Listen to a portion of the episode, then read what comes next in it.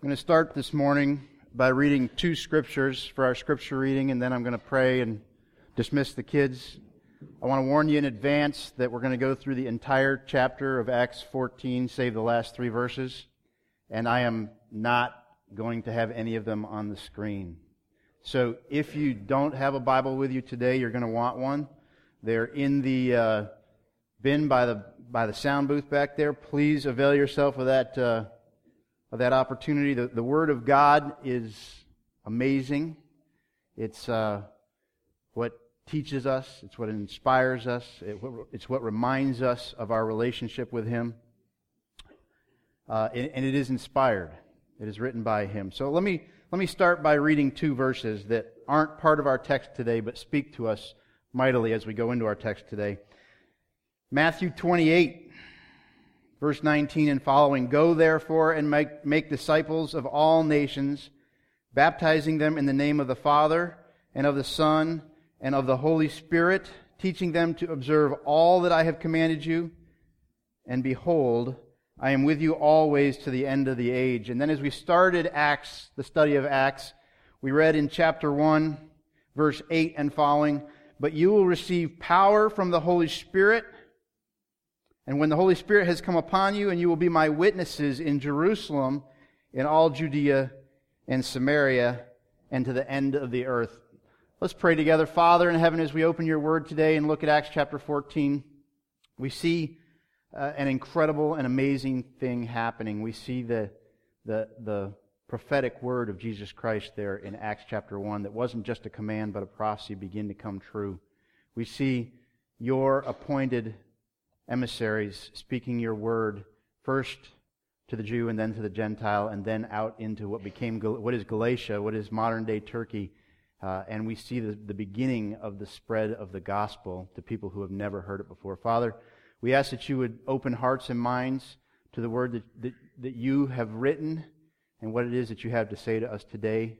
Father, we pray especially for the 30 women who aren't with us here today who are up at Word of Life, uh, who have availed themselves of this opportunity to go and gather together and remove themselves from the daily pressures and, and come together and, and, and learn specifically about what you have to say to them this week. And we ask that you would move mightily among them, that your Holy Spirit would be active among them, and that they would come back to us refreshed and renewed and ready to again serve you and glorify you. In Jesus' name we pray. Amen. Children, you're dismissed. as they go, if you need a Bible, please go and get one. I can't tell you how uh, important the Bible is to me in my life. Um, I was reminded again over the last couple weeks as I prepared to come and speak to you that uh, I don't put enough of me, I don't put enough time into studying the Word of God. Uh, I have enjoyed and, um, immensely the opportunities to come and speak to you from the Word of God because I spend time in it, studying it in ways that I don't normally do. I get to see things at a deeper level as I read the Bible and what other more highly educated men than myself have to say about it. So I, I, I, just want to, if I can take a minute before I get into the text and, and try to emphasize to you or just relate to you what the Bible means to me. I think the best way that I can do that is, a convers- is relate to a conversation that I had with a young man while I was in the Navy. A young man was raised outside of the church, didn't have a biblical background, didn't have any understanding of the scripture as it was written. And for some reason, and I can't tell you why, he recognized that when he had a question, I usually had an answer. And it probably is just because I have a big mouth and I speak out and, and when I have an opinion, it's usually not just my opinion, it's everybody's. So he saw this. He recognized somebody who had strong opinions and used big words sometimes. And uh, so he'd come to me and he'd ask me questions. Well, what about this and what about that? And my answer to him invariably was, well, it doesn't really matter what I think or what I know. Let's see what God has to say about it. And I always carry a little Bible with me and I'd flip it out open and then I'd start reading it to him. And so one day he came to me and, and I said to him, Do you have a Bible, Ed?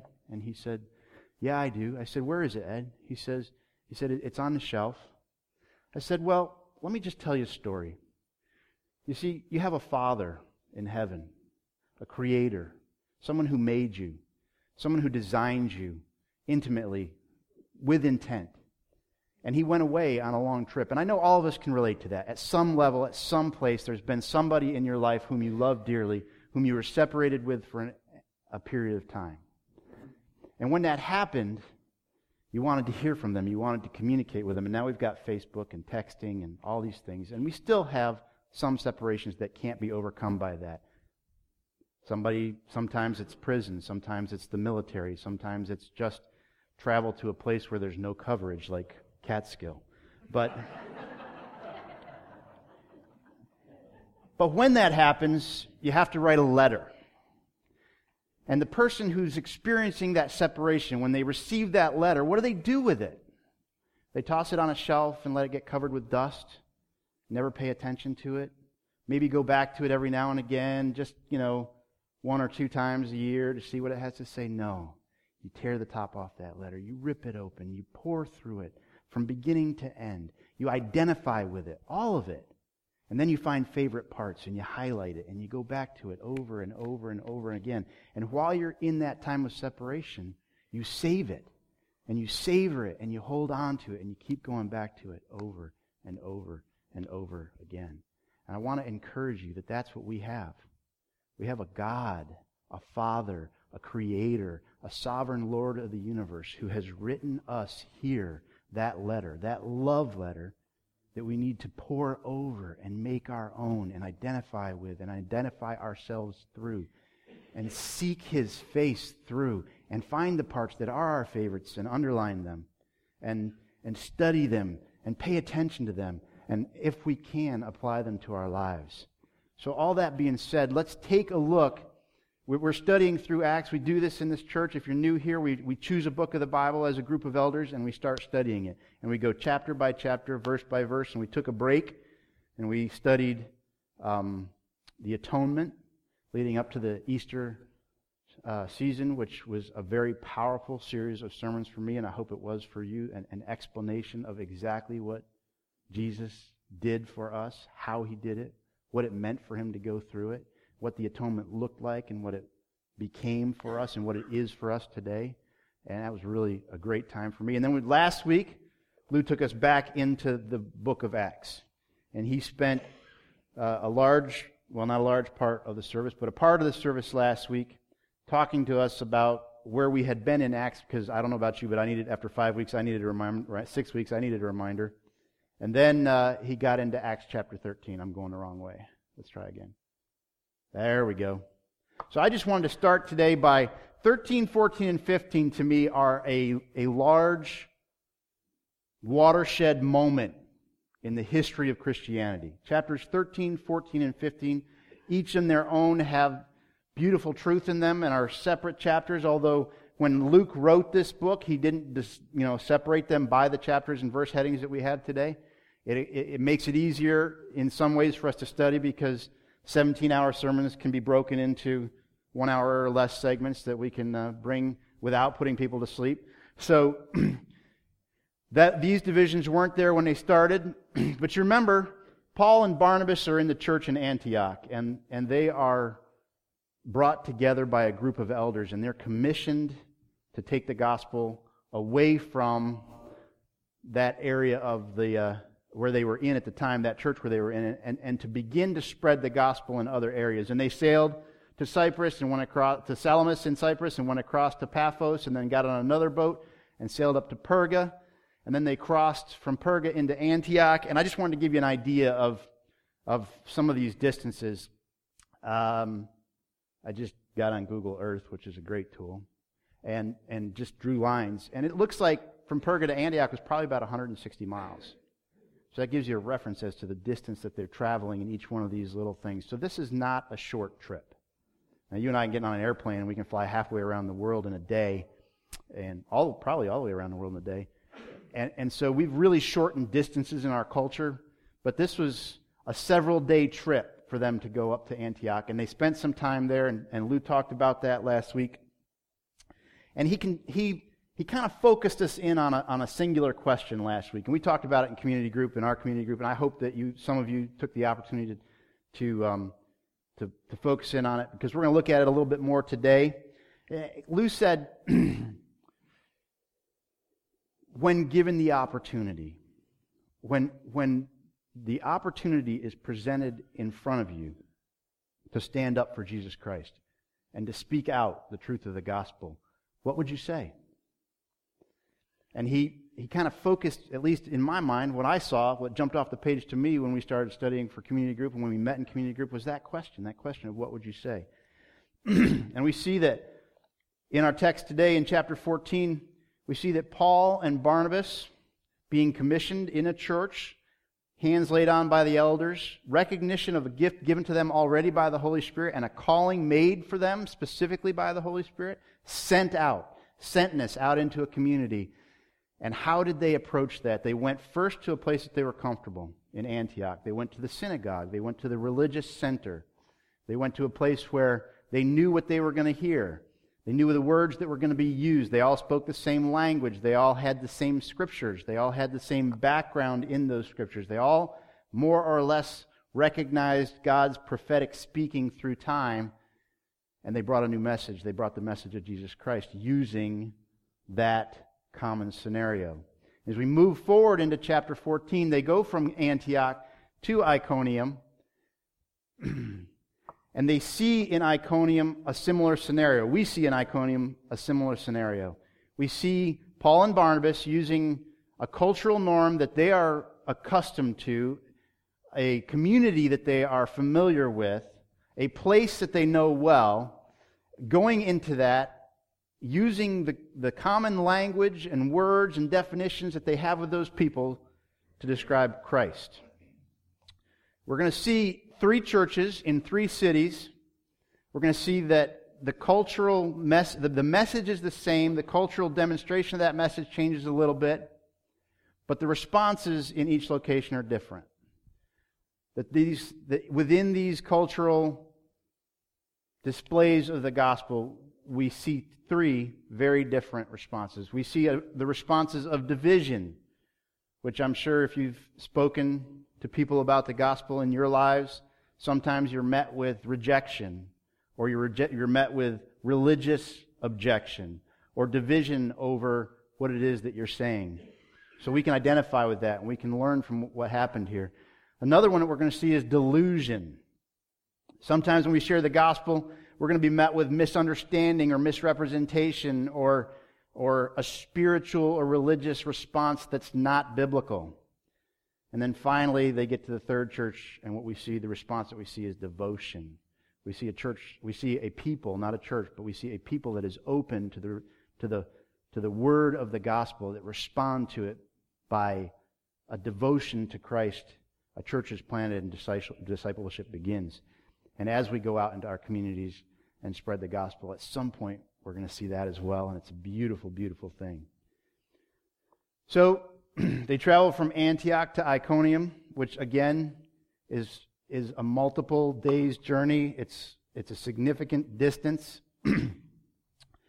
when they get there, what they do is they find a similar situation to what they, they do the same thing that they did in Antioch. And I want to read to you Acts chapter 1. I'm sorry, not chapter 1. I'm back at my scripture reading. I'm sorry. Let's turn to Acts chapter 14 together. And let's read together verses 1 through 7. And we're going to, like I said, we're going to work through this chapter pretty much the I think I'm pretty much going to read every verse in it up through verse 23. So just let's do this together. Now at Iconium they entered together into the Jewish synagogue and spoke and spoke in such a way that a great number of both Jews and Greeks believed. Now I want you to see this. I want you to I want you to to get into the moment there if you can. Here's, here's a couple of guys who have been called by the Holy Spirit, yes. They've had their hands, the hands of the elders laid on them, they've been sent out, yes. They're operating outside their comfort zone as a whole. They're going to a foreign land. They're, they're meeting new and different people. It's not the same group that they sit with on Sunday, every, every Sunday morning. It's not the same community group. These are new and different people. So they try to find a place where there's a commonality, a common ground a common starting point. And they do that by going into the synagogue. Now, this is a Gentile and pagan city. This is a Greek city in what's modern day Turkey. It was at that time something known as Galatia. Um, they, uh, I think, I don't know if I'm on the right slide. Yep, there we go. It, it's, it's what we, we now know as, uh, it's what was known at the time as Galatia. Uh, Paul made more than one trip to this area, and he also wrote the letter to the Galatians that we have as part of our scripture. so this was, this was his first trip to these people. And in Iconium, in this city, there was a large Jewish population, large enough that they had their own cultural center. They had their own synagogue. and this was the center of their community. This was the point where they met, the place where they sought the face of God. and, and so Paul and Barnabas go there, excuse me, because it's a place that they're comfortable with. Uh, it's a format that they understand. They use the same words. They speak the same language. They have similar interests, similar pursuits, similar desires. And I think what we can take from that is it's a good starting point for us.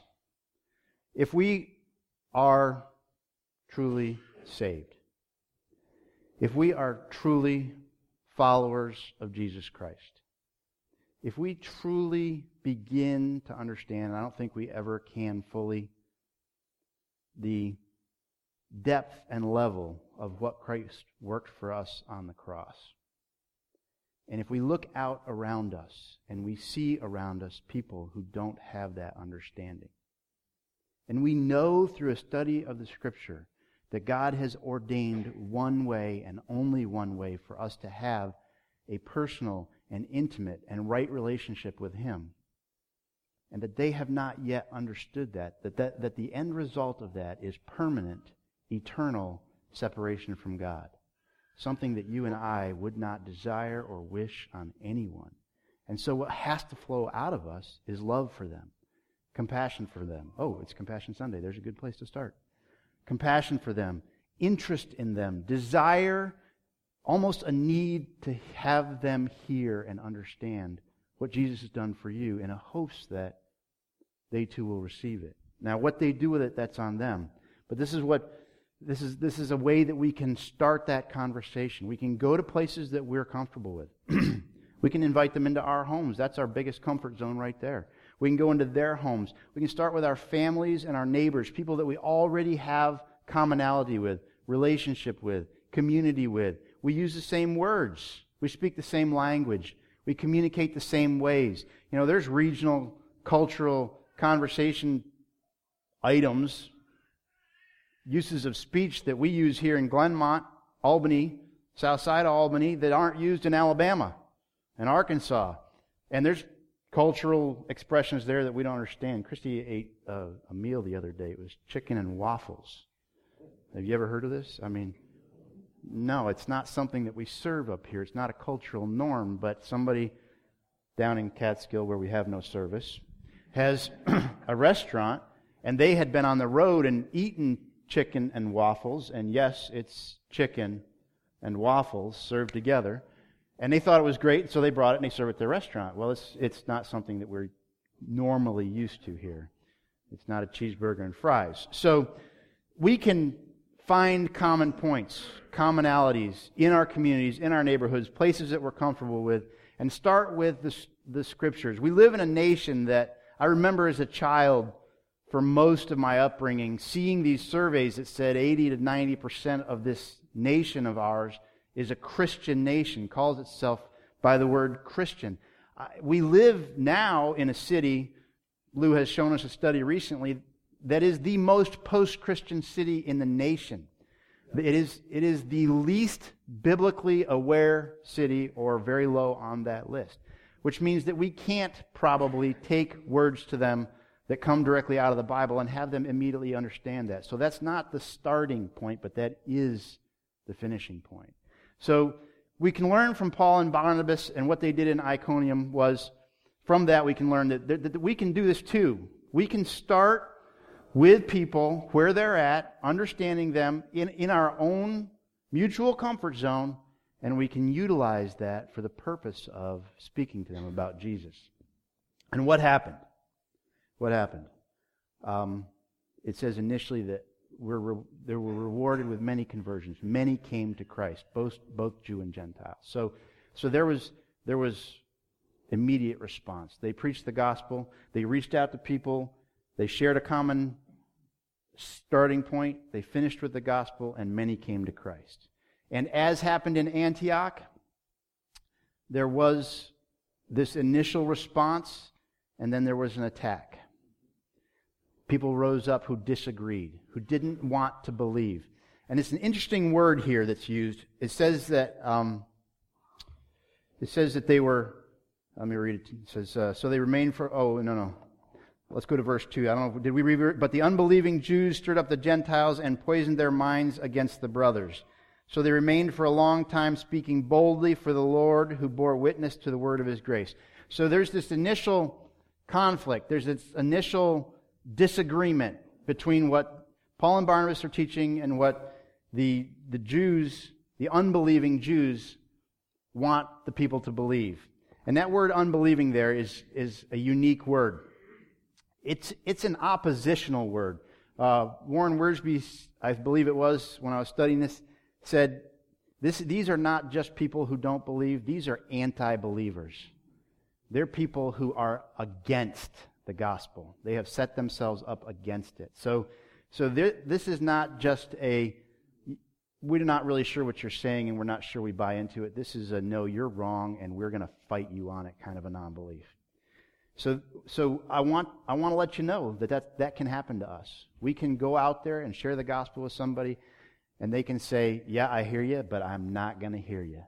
And they can openly reject what it is that we're bringing to them. But Paul and Barnabas didn't let that opposition stop them. It says that they stayed and spoke boldly for the Lord. And the Lord bore witness to the word that they spoke through signs and wonders. So they, they didn't allow this opposition, this initial conflict, to stop them. So we, I think we can learn from that. I think that we can take that we also should not allow an initial, even a strong disbelief to stop us from speaking boldly for Jesus Christ. I think we need to continue in our examples, continue in our um, conversation to try to find mutual points of interest, places that we can identify, and preach the gospel on, on those points, at those places. This opposition, as they preached, then caused division in the city. The religious elitists, these non believers, these anti believers, stirred up Gentiles, it says, and came out against them. Now, I want to just point out here that, that this, this, is, this is a very strange thing. This is something to this point you would have never seen. Because if you remember, Jews and Gentiles don't relate. They don't talk to each other. They don't speak to each other in this culture. In this culture. There is no common ground between them because the Gentiles would, would, would cause the Jews, if they came into contact with them, with being to become unclean, and then they couldn't worship. So they couldn't go to worship. So this was this was anathema. This was light and dark coming together for the common purpose of opposing the gospel. So this is a, a, a big thing happening here. We see, and we can see this in our culture today. When we, go, when we see the truth of Jesus Christ presented, there are strange bedfellows that join together to fight it. Are there not? I mean, watch the news, pay attention to what's going on in our world. There are, there are groups, social groups, that would never be identified one with the other for any other reason than to stand up and stop prayer in schools, stand up and, and oppose uh, Christian messages to be preached, to be taught, to be put on television. We're seeing this happen in our own culture today. But it didn't stop them. They kept preaching, they kept speaking boldly. The division became more and more vo- uh, verbal, vocal, to the point that it became physical. Violence was started, there became, it became violent, and eventually it came to Paul and Barnabas's attention that they were that their lives were at stake, that, that a, a an undercover group, black ops group, had gone, come together and they were going to kill him. So they decided that, that the better part of judgment in this particular instance was to leave before their lives became at risk. So they left Iconium and they went on. So if we go with them, we're going to look at uh, verse 8. I'm going to move forward to verse 8. It says, oh, well, I'm sorry, verse 6, 7, and 8. They learned of it, fled to Lystra and Derbe and cities of Lycaonia and to the surrounding country, and they continued to preach the gospel. So they, they left, they moved on, they started this trip to Lystra, which is my next slide, which is a shorter trip. It's only about 50 miles, 50, 60 miles, but it's a, uh, it is a trip. And on the way, they used the opportunity to talk to the people that they came in contact with. You know, the guy served them the burger in the roadside stand and taxi driver and I know they didn't have a taxi, but but they took the opportunity to speak to those who were around them about the gospel. It says as they went, and they went to a city named Lystra. This is the second stop on their trip. It's the red dot right in the middle under the L of Galatia. Of, um, of you know, there's Galatia. The L is Iconium's the top, and Lystra is the, the one down below. Now, Lystra is also a completely Gentile and pagan city. Yes, there's a temple to Zeus there. And there, as far, and there was a little bit of, you know, dissension among the different commentators that I read there as to whether there was any Jewish population and or synagogue there or not. If there was, it was not a core portion of the city. It was not a large enough synagogue to influence the people.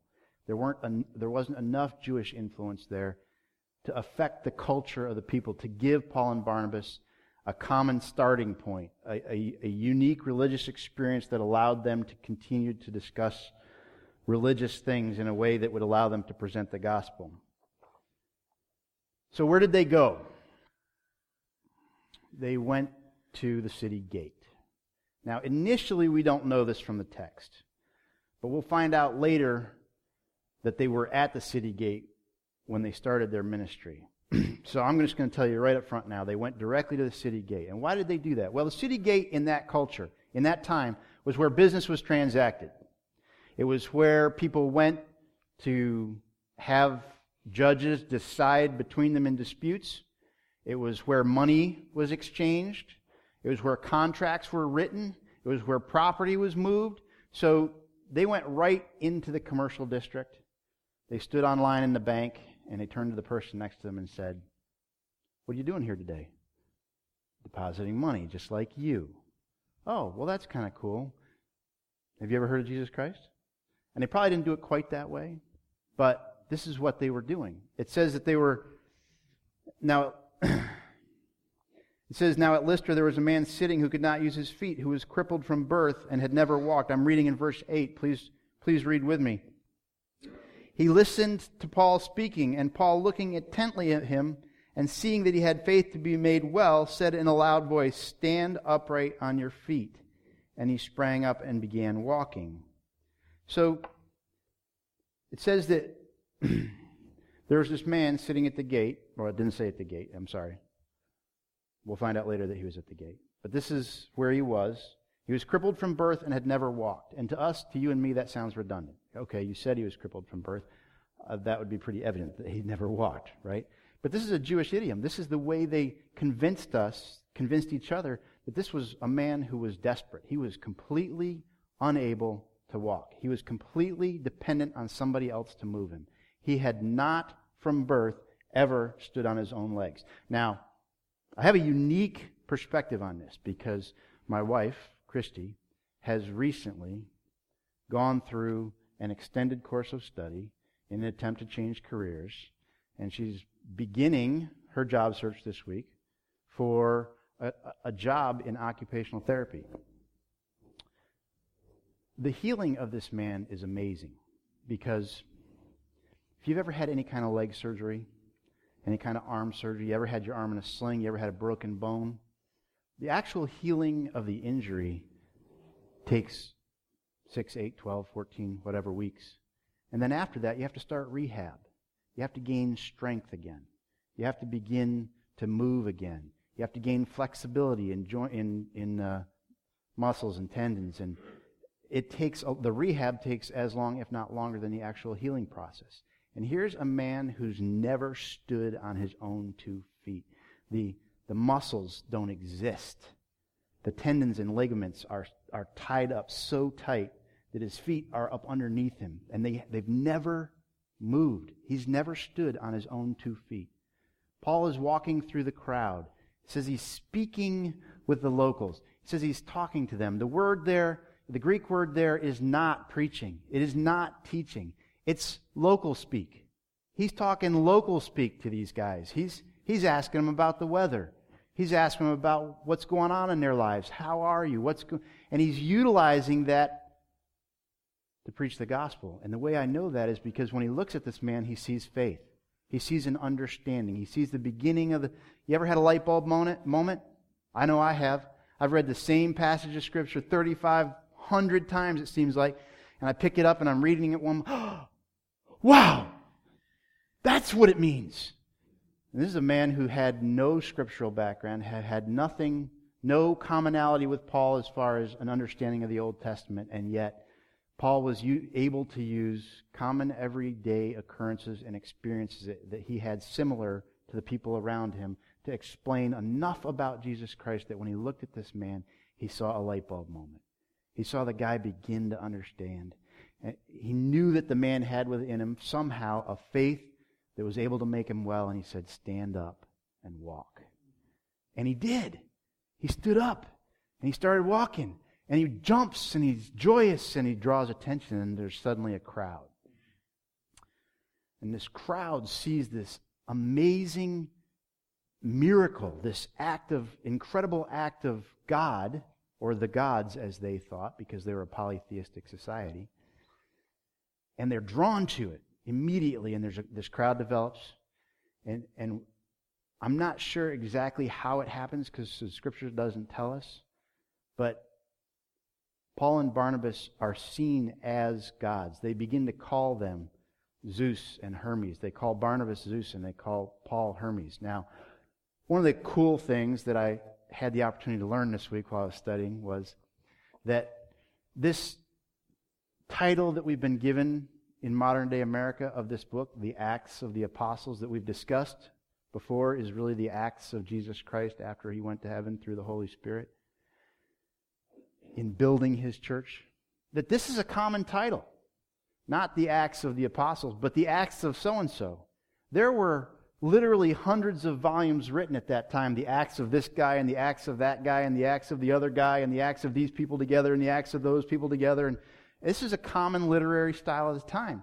And there was another guy in Lystra who'd written a book, The Acts of Paul and some other person, and it's probably mostly a work of fiction, but it has a description of Paul in it. And Paul was a short man, balding, strong of build, and verbal. It means he talked a lot. So now we've got the tall, sort of reserved, long bearded gentleman who doesn't say much, who's more about ministry, more about caring for people, more about reaching out and helping the people in need. And you've got the short guy that talks a lot. So they looked at these two and they said, Oh, we've got Zeus and Hermes. We've got the head god, the, the, top god, who doesn't say much, who doesn't communicate with humans much. And we've got his spokesman, the one who does all the talking. And, and, and this is, this is, to us, is very foreign. But I want you to understand something about this. It was understandable in their culture because you see, Lystra had a huge temple to Zeus right outside the city gate. Probably where Paul and Barnabas were standing and talking, they could turn around and see it. And that temple was built where it was built because of a local legend. And that local legend said that Zeus and Hermes had visited the city of Lystra once before. And that when they came down, nobody accepted them. Nobody believed who they were. Nobody worshiped them, and they got mad. And there was one couple that lived outside the city gate that realized that this was Zeus and Hermes. And they welcomed Zeus and Hermes into their home and cared for them and made sacrifice to them and worshiped them. And so Zeus and Hermes destroyed the entire city of Lystra, but allowed those two to live. and they lived a long and healthy life and died together in their house. And so, on that point, they built this temple to Zeus. So, that culture was programmed that Zeus and Hermes would come down and talk to them, and when they did, they better recognize them and they better worship them because if they didn't, they were all going to die. So, they see Paul and they see Barnabas doing a miraculous sign in their midst, and they're like, oh, here it is. We got to do something. And, they, and the priest of Zeus comes out of the temple and he brings the materials to sacrifice to Paul and Barnabas. Now, Paul and Barnabas don't immediately understand what's going on. And whether that's, I think it's one of those intriguing things. We don't really know why. Have you ever been in a large crowd situation where there's one speaker and most people are paying attention to him, but the further out to the edge you get, there's conversations that develop and little things happening. And it could have been something like that. Could be these people on the fringe going, "Oh, wait a second! Wow, this is these. We got to do something about this."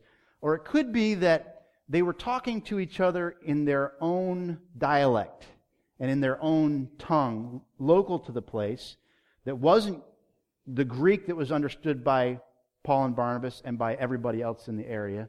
It wasn't the common Roman language that was being spoken at the time. It was their own local dialect. And so Paul and Barnabas didn't immediately understand it, which I find intriguing on a much higher level that we won't go into today because Paul claims later in the Bible to have the gift of tongues.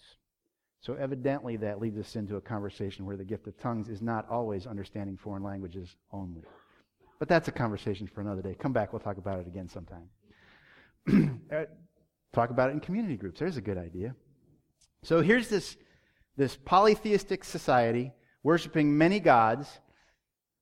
Two of them apparently have come to visit them. They want to worship, offer sacrifice. What, Paul, what is Paul and Barnabas? When they discover what's really going on, what is, what is their response? And this is, this is powerful.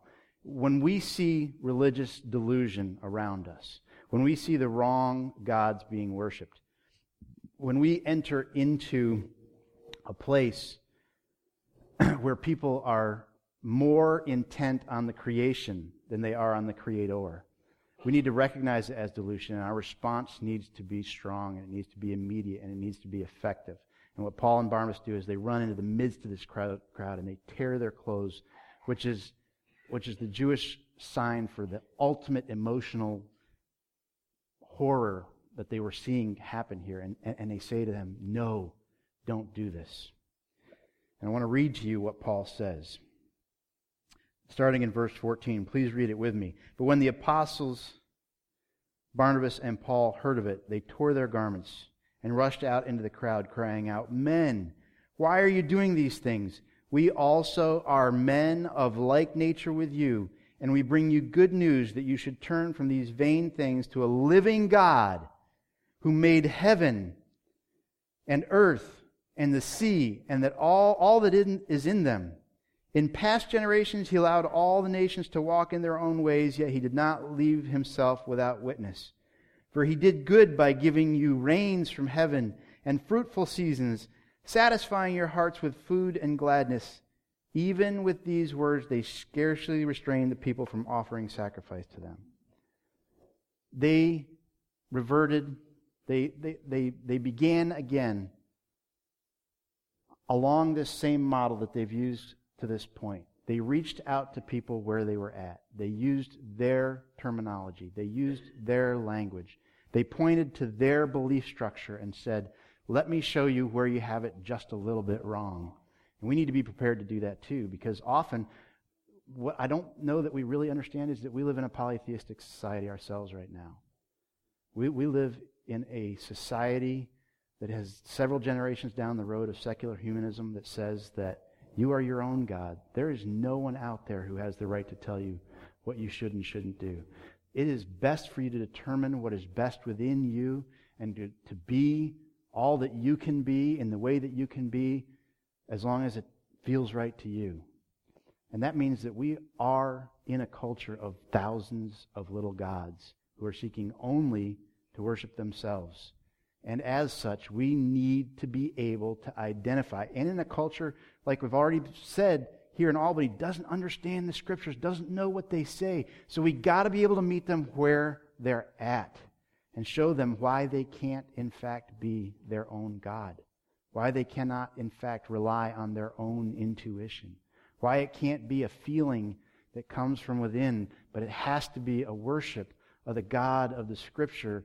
There is but one true God, and He has provided for us the way that He desires, the only way that we can come to Him in the way that He desires to be worshiped. And we have to do it that way. And you're right, there is no one person or man who has the right to tell you how to do it, but God does. So we have to be able to work into this delusion of our culture, find commonalities, find common points of interest, find common understandings. Lou spoke last week about learning what people's dreams and fears and pains and idols are and speaking to those things. There's another point that I want to bring up here as we talk about this, and that is that, that in their delusion, they turned to worshiping the messenger and the gospelizer rather than Jesus Christ. And I want to, I want to warn us as Christians in modern day America to be wary of that. We'll see around us, and we'll see again in Acts further down the road, I believe, that we tend to set up in front of us objects of worship, idols, in our Christian community. You know, I, I think of I enjoy the teaching of specific pastors, Matt Chandler and and Driscoll, and uh, there's others. Lou, Lou quotes, um, help me, I'm sorry, Piper, John Piper, often. I, I respect his ability to teach. I respect his humility. We got to guard ourselves against setting them up as many gods and, and, and identifying with them and with their teaching. And we need to return to identifying with Jesus Christ and worshiping Him alone. So just, just a little word of caution. It's happened in the past. Usually, when one of these guys sets himself up, it's without being under the authority of a church, and it leads down a road to a cult, and then you end up drinking purple Kool Aid and covering your heads with shrouds and putting dimes in your pockets, and, and none of that's biblical.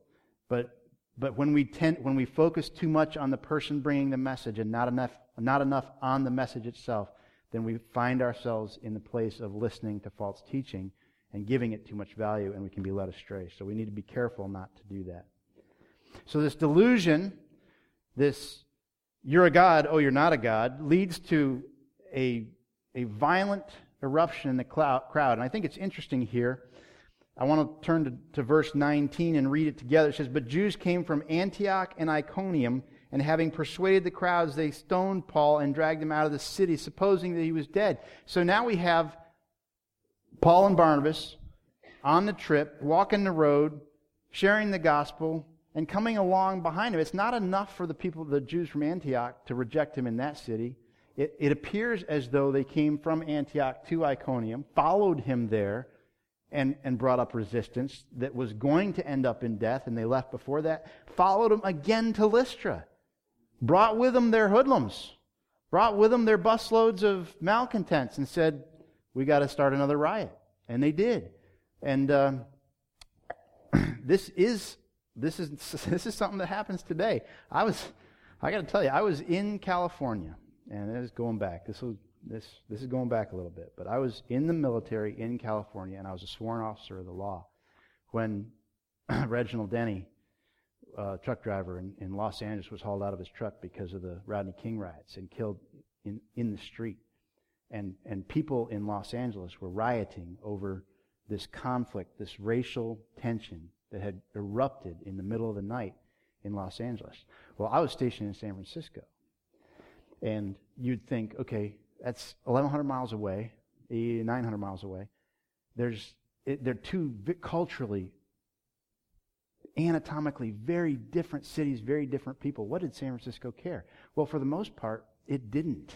It's a financial center. It went on about its business. There was no big deal. But you got downtown, and there were groups of people bringing busloads of rioters out of Los Angeles into the downtown area of San Francisco to start a riot in downtown San Francisco. And they rose up and they started to riot. And they, the police department couldn't handle it. They couldn't, there was not sufficient police in this quiet financial center of the world to handle this gang influenced warfare that was going on in their streets, automatic warfare that was going, automatic uh, firearm warfare that was going on. So they they they came to the, the the sworn officers of the law in the military and they said, "We need your help." And we walked the streets of San Francisco arm in arm with a blue hat. And now here's here's a funny picture for you, and one I'll never forget. But I had a military working dog, an attack dog that went with me. And she was an Akita, and she was vicious, and you would not get near her. And I wore full camis and a bulletproof vest and a helmet, and I, I had a, an, an um, M16 on one side and a sidearm on the other, and a, and a plastic shield if I wanted it. And, and you asked for it, I could have it. And, and he wore a blue hat and had a 38. And and you just want to know who who everybody, who picked on who, right? So, but it was a good situation. We restored the peace fairly quickly. But this idea of having malcontents follow isn't a new. It's not an old concept. It's not a new concept. It's a life concept. It's going to happen. People are going to bring along people when you're find it within yourself to preach the gospel. It's generally not going to be just the person sitting across from you that begins to hear it, and they're going to oh, and they're going to bring. Well, my my friend says well, let's, let's talk to my friend. And they're going to bring along others. And pretty soon, when somebody gets upset, they're going to bring along a bunch of other people that think like they do. And you're going to find yourself in a, in, in a riot. Well, hopefully not a riot. But Paul and Barnabas found themselves in the center of this riot. And, and it happened so quickly this time that they didn't even have time to escape with their lives. And the crowd grabs Paul and they stone him. And this is this Paul, this is an event in Paul's life that he never forgets. When he writes his second letter to the Corinthians, he recounts it. So this is not something that you get over quickly. Uh, they, they hauled him out, they threw him down, and they threw large, sharp rocks at him until it says they supposed he was dead. Now, this is an interesting little play here, and I'm just going to give you a quick little insight. Who wrote this book? Luke. What does Luke do for a living? He's a doctor.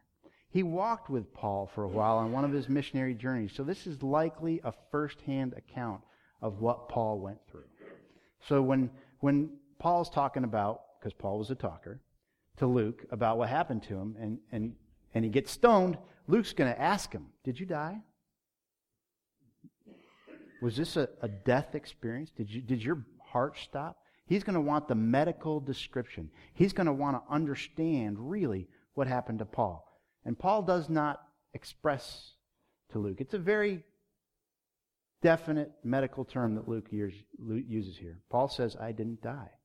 I just was at the point where they supposed that I was dead. So there's some contention among the, uh, the um, commentators that I read about this as to whether or not this is a miracle. You know, did, did Paul, if, Paul died and they hauled him out on the trash heap and threw him away, which is exactly what the text says they did, and, and the Holy Spirit revived him, then this is a resurrection. Then this is a miracle. And Paul says, No, I didn't die. I was just supposed, they just supposed that I was dead. I was playing possum. I let them think they killed me so I could wake up and walk away. But I think either way, it's a miracle. I mean, if you get thrown down on the ground by a riotous group and they throw big rocks at you long enough to tear your skin and knock you out and bruise you and open wounds on your body, and a few minutes later the disciples gather around you in a circle, as it says, as it describes in the next verse, which we'll need to read in a minute. And I think they were praying. And he stands up. I think it's a miracle. Either way. I, to me, to me, I, I've never been stoned or stoned, but if you stand up in the middle of that and walk back into the city that just caused you your death, that's a miracle. So let's look at what happens. So the Jews came from Antioch and Iconium, and having persuaded the crowds, they stoned Paul and they dragged him out of the city, supposing that he was dead. And when it says they dragged him out of the city, they weren't taking him to the temple of Zeus across the way or anything like that. The garbage heap was outside. They had a dead body. They needed to get it out of the city. So they hauled him out by his hair and tossed him on this garbage heap, thinking, thinking he was dead. When the disciple, oh, yeah, when, but when the disciples gathered around him, he rose up and entered the city, and on the next day he went on with Barnabas to Derbe. So the disciples gather around him I think they're praying. It doesn't say, but if you and I have someone, friend, teacher, many of these probably recent converts, maybe as a result of his ministry that day, gather around the supposedly lifeless body of the person that just preached the gospel to you, I'm pretty sure you're going to be praying. I know I would be. So I think they were praying. Miraculously, Paul stands up, wipes off the garbage, shakes himself, and goes back into the city where they just stoned him. It says he woke up the next morning and he went on to Derbe. Now, I want to ask you a question. What would you do in that scenario? I know for me, I've never been in that critical a scenario, and it's taken much less to affect me. And what happens to me is, is I go, oh, this mission thing's not for me. I'm really not supposed to be a missionary. Maybe I'm just not good enough. Maybe I can't do this. We turn into what Matt Chandler calls navel gazers. I can't do this. I'm no good. Right? But that eliminates us from being able to be used by the Holy Spirit and by God to spread the gospel. We tend to want to walk to two extremes. We either get angry and upset and, well, they're no good and I, they won't ever listen to me and so pff, I'm out of here. Or we turn into a navel gazer. No, I can't do this. this. And neither is right. What's right is to do what Paul did, which is to get up, dust yourself off, and go right back into the place where the conflict happened and begin again. And that's what he did. Now he does, he goes into the city, he spends the night, and he goes on to Derbe. And I want you to understand one thing right here, right now. I'm not saying any one of us is Paul. I'm, please don't hear me that, that way. But I want you to understand that had Paul turned into a navel gazer at that moment, oh, I can't do this. There never would have been a second missionary journey. There never would have been a third missionary journey.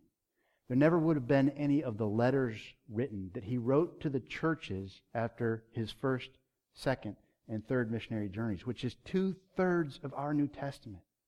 The testimony of the gospel that we see today would never have happened. But Paul didn't do that. And so he, he picks himself up. He goes back into the fight. He goes on to Derbe. And what happens at Derbe? Immediately, the next city he goes to, another long trip, another long walk. It's another Gentile city. It's another pagan city. There's no Jewish synagogue, no Jewish culture.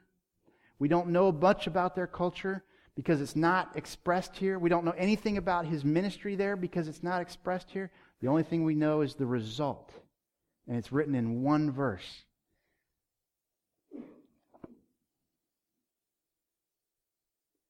Verse 21. When they had preached the gospel to that city and had made many disciples, they returned to Lystra and to Iconium. They preached the gospel and it was received. They made many disciples. They were there an extended period of time. We know that they made many disciples. They didn't just preach the gospel and have many converts. They made many disciples. They, they built up and strengthened many followers of Jesus Christ. So immediately, conflict, oppression, even to the point of physical supposed death. Get up and go on, immediate result. A blessing, an amazing response to the gospel. The very next person. If you become a navel gazer, if you say, oh, I can't do this, you, you never get to the next person. Paul got to the next person, and the response was immediate, and it was large, and it was great, and it was gracious. We don't have the Church of Derbe today. Derbe is, as a city is a wasteland. It's a, it's a, but we know that there was a big church at Derbe, and we know that, that they continued in the gospel because when Paul makes a trip out into the outlying areas to, to receive offerings to take back to the Christians in Jerusalem who are being oppressed at that time, I believe, by Nero, and are under huge, uh, the result of a huge famine in the land the, the gift that is given by the church at Derbe is so large that they have to send emissary with Paul to take it back to Jerusalem. So they have become a, a large and a functional and a, a church that, that is then reaching out and reaching out to those in need. So, so this is the third response that we see to the gospel. We see devotion. So we might very well see division We might very well see delusion. We have to be respond, ready to respond to each of those in the way in a way that's God fearing and God glorifying, but we also may see devotion. And that that is I mean, I don't know if you've been there when that happens. I don't know if you've ever had the opportunity to share your faith in Jesus Christ with someone and, have that light bulb moment, have them go, oh, Really? You love me enough to tell me, to spend time with me, to, to share with me what God did for me? That's Jesus? This it's an awesome thing. It's a wonderful thing. So then, just kind of quickly, it says that they went back through Iconium, Lystra and Iconium to Antioch, strengthening the souls of the disciples. Let me, let's read this together. Verses 21 and following. When, when they had preached the gospel to Derbe, oh, to the city, and had made many disciples, they returned to Lystra and to Iconium and to Antioch, strengthening the souls of the disciples, encouraging them to continue in the faith and saying that through many tribulations we must enter into the kingdom of God. And when they had appointed elders for them in every church, with prayer and fasting, they committed them to the Lord in whom they had believed. So Paul and Barnabas, they've reached the furthest extent of their trip, Derbe. They're going to go back to Antioch in Pisidia, back across up to Antioch in Syria, and they're going to give a report on what they've done. But as they go, they go back, right back to the center of the storm in each one of the cities they've been in first, and they find that their testimony was not in vain. Their preaching the gospel, although it had been received by delusion and by division in these two cities, had also been received in devotion, that there were Christians there, that they were growing, that there were churches starting, small groupings coming together, and they used those small groupings and they planted churches and they established in those churches structure, biblical structure. They appointed elders. They, they, they, appointed authority and leadership to lead those churches. They didn't lead them, leave them to just experiment and figure out how to do it. They, they implemented a God-given structure. And that's something that's very important for us as believers here today is to be involved in a church ministry that is structured in a biblical manner and is following the principles of the Scripture in the way that it is, it is led, so that so that we too will be won't be caught out in a fringe or in a misunderstanding. We believe in a plurality of elders here. We have two in process that we added just recently, and, and uh, there is purpose behind that. God did did that with a reason. No one of us can get too crazy with the purple Kool Aid without the others going. Wait a second. It's not what's in the Bible. Let's get back to the Word. Let's, let's focus in on the giver of life. And then what did they do last of all? They prayed. They prayed for these, these new believers, these new churches, these new leaders that they stepped up. And, and we need to be doing that as well, family. We need to be praying for, for those who are in our lives who don't understand and those who are new converts and those who have been Christians for a long time. We all need to be under that mantle of prayer often. so I want to ask you a question today. Are you doing that? Are you finding ways to contextualize, not change the gospel, not rename the gospel, not represent the gospel, but contextualize it to what you are living in today? Are you finding commonalities, common ground with friends and neighbors and coworkers and fellow students? I, I want to encourage you that, that we all, as human beings on this planet, have things in common with all other human beings on this planet. I've been to the ends of the earth. If you really want to think about it, that verse in Acts chapter 1 that I read isn't just a command. Although I think that the apostles who were standing in front of Jesus when he said, You will be my witnesses in Jerusalem and Judea and Samaria and even to the ends of the earth, saw it as a directive. I think it was a prophecy.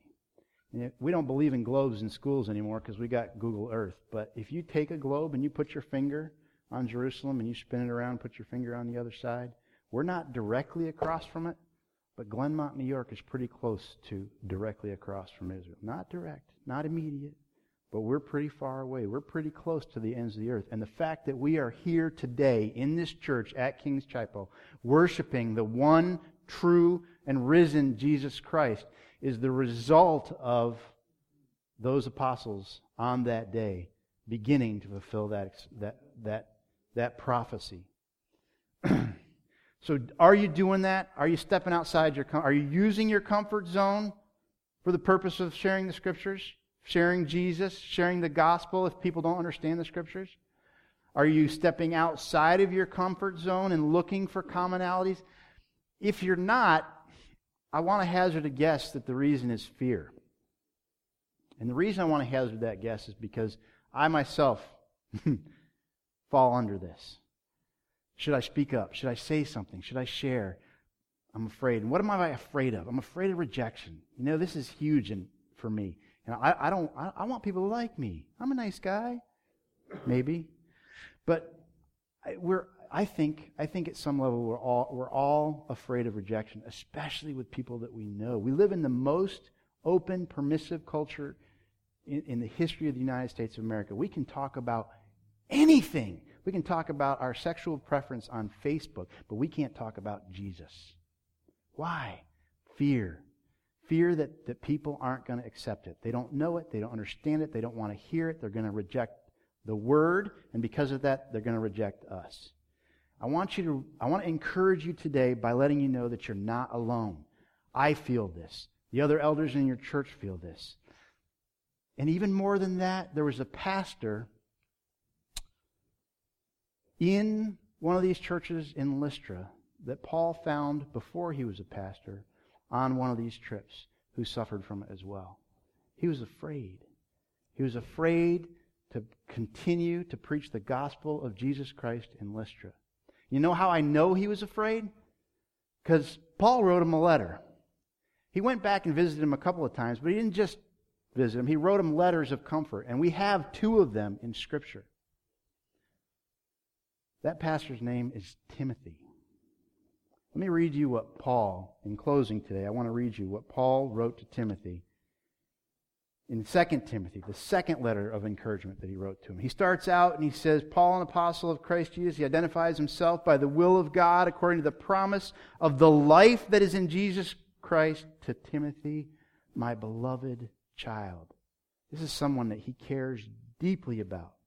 And if we skip down to verse 7, he says, For God gave us a spirit not of fear, but of power and love and self control. Therefore, do not be ashamed of the testimony about our Lord, nor of me, his prisoner, but share in suffering for the gospel by the power of God who saved us and called us to a holy calling not because of our works, but because of his own purpose and grace, which he gave us in Christ Jesus before the ages began.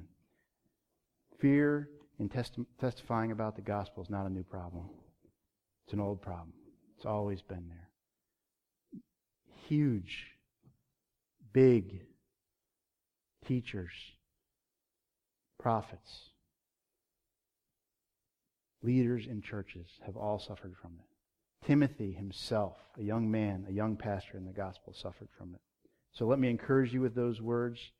Please take what you can from that encouragement, knowing that you're not alone, that, that Paul wrote this letter of encouragement to Timothy because Timothy himself was in that same boat. Let's pray together. Father in heaven, thank you for Acts chapter 14. Thank you for this description that you've given us of, of Paul and Barnabas in their in their um, obedience to your calling by the Holy Spirit, in their response to being sent out by the prayed for and sent out by the elders in Antioch, started this, this incredible spread of the gospel, this, this first testimony to Gentiles outside of Israel that became the churches in Galatia that continued to spread and become the, the expanded in, incredible spread of the gospel that reaches all the way to us here in Glenmont today. Father, thank you for your word. Thank you for your love for us. You alone, Lord, deserve to be worshiped. And we praise you for the things that you have done in our lives to this point. We ask for strength, Father. Give us, give us the power that comes from being filled by the Holy Spirit and knowing and understanding that you alone are God. Open our hearts and our minds to those around us. Cause us to look outside of our own lives and find points of commonality with our friends and our neighbors and our relatives that we can stand on and, and utilize to speak Christ to them, to share with them the greatest story that was ever told. Father, thank you for, for this opportunity to share your word today. In Jesus' name we pray.